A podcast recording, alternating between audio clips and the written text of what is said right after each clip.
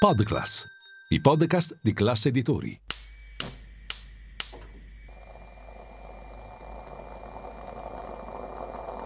Buongiorno dal gruppo Class Editori. Io sono Massimo Brugnone, oggi è martedì 24 ottobre e queste sono notizie a colazione, quelle di cui hai bisogno per iniziare al meglio la tua giornata.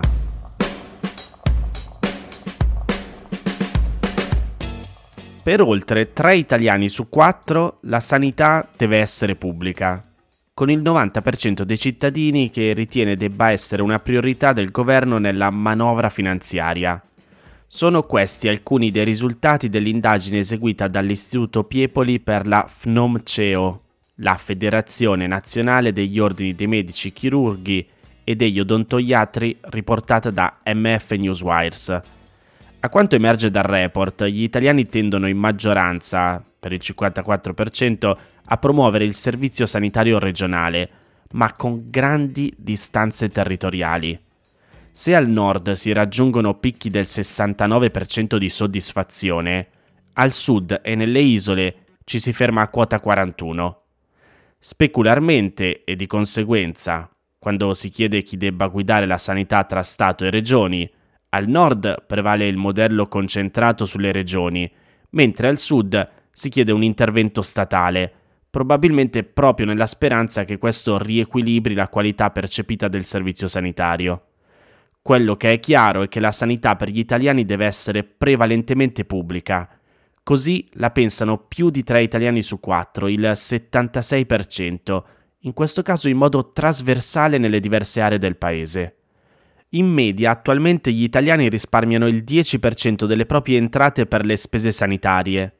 Il 23% purtroppo vorrebbe ma non riesce a farlo, tanto che a oggi circa 3 milioni di italiani ammettono che quando devono usufruire di prestazioni sanitarie a pagamento rinunciano a curarsi. Sempre più cittadini sono costretti a spostarsi in altre regioni alla ricerca di centri di eccellenza. Il 63% degli intervistati percepiscono questo problema con riferimento al loro territorio, con punte del 79% al sud e nelle isole. La stragrande maggioranza degli italiani, parliamo del 93%, vorrebbe per questa ragione un aiuto dallo Stato. Oltre 8 persone su 10 trasversalmente su tutto il territorio nazionale vorrebbero un'organizzazione sanitaria che porti l'eccellenza dove vive, senza per forza essere costretti a viaggi della speranza costosi in termini di denaro, tempo ed energie. Passando alla qualità dell'assistenza sanitaria, questa è largamente sufficiente per gli italiani. Tuttavia il 90% è convinto che nella legge finanziaria la sanità debba essere al primo posto o tra le priorità principali del governo.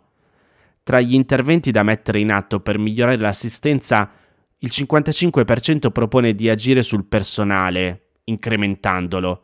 Il 42% chiede un aumento dei finanziamenti e il 38% vorrebbe si migliorassero le organizzazioni.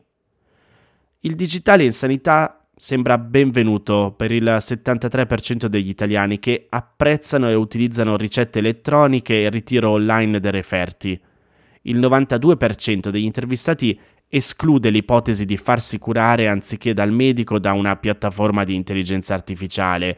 Il rapporto diretto e fiduciario con il proprio medico è talmente importante che 3 italiani su 4 si dicono non disponibili a rinunciare al diritto di scegliere il proprio medico di famiglia. I dottori italiani sono ben coscienti dell'importanza del loro stesso lavoro, ma allo stesso tempo più di un dottore su 3 dichiara di non avere a disposizione tutto il tempo necessario per occuparsi dei pazienti. Questa condizione di difficoltà spinge molti di loro a valutare l'opportunità di andare all'estero, fuori dall'Italia, a svolgere la professione medica. Ma nonostante ciò, la professione resta fortemente attrattiva anche tra i giovani. Il 57% del campione tra i 15 e i 24 anni ha preso in considerazione la possibilità di formarsi per essere un professionista della salute. Vi metto il link al comunicato stampa dove in fondo trovate anche la ricerca completa nei canali Telegram e WhatsApp di Notizie a Colazione.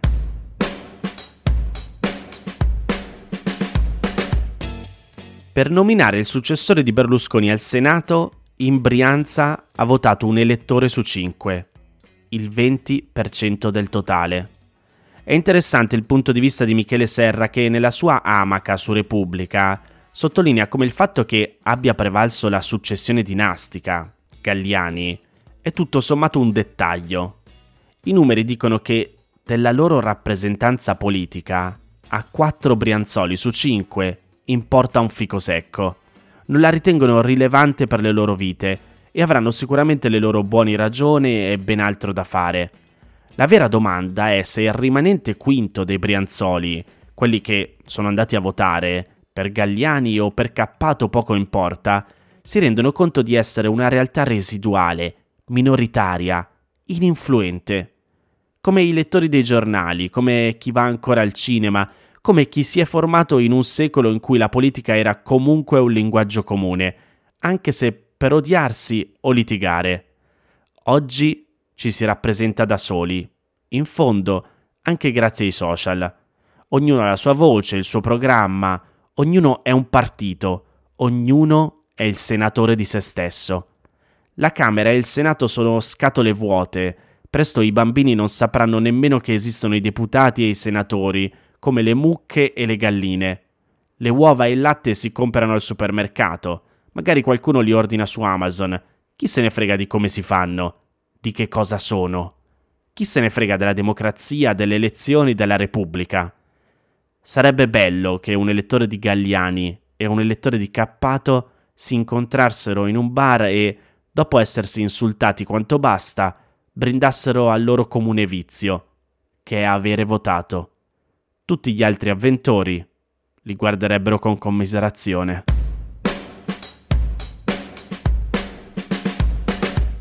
Vi ricordate la storia di Alfredo Cospito? Da ottobre 2022 ad aprile 2023 ha portato avanti uno sciopero della fame contro l'applicazione del carcere duro nei suoi confronti. Condannato per aver gambizzato nel 2012 la D di Ansaldo Nucleare e Roberto Adinolfi, e per aver piazzato 2 ordigni esplosivi fuori da una caserma di Cuneo nel 2006, i suoi legali ritengono che non ci siano le condizioni per tenerlo in cella con il regime del carcere duro e dell'ergastolo stativo.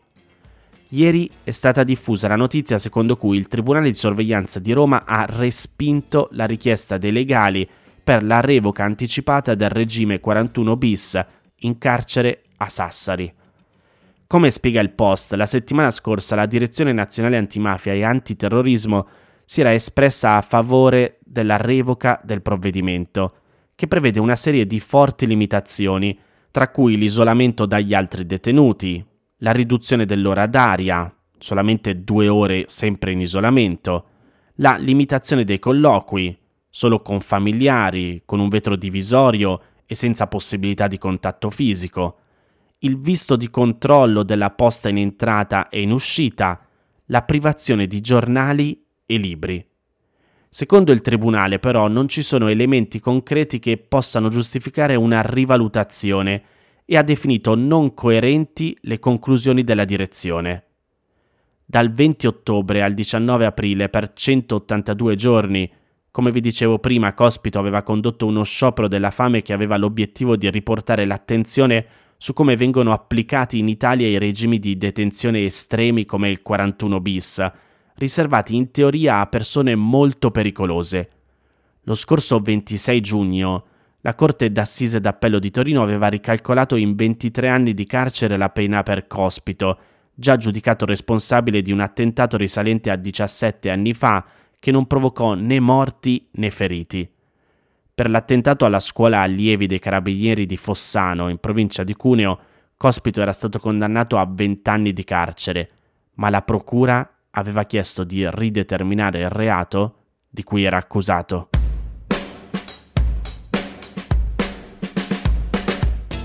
Queste erano le notizie a colazione di oggi. Se volete suggerirmi alcune notizie o mandarmi i vostri commenti su quelle trattate, potete scrivermi all'indirizzo notiziacolazione@class.it.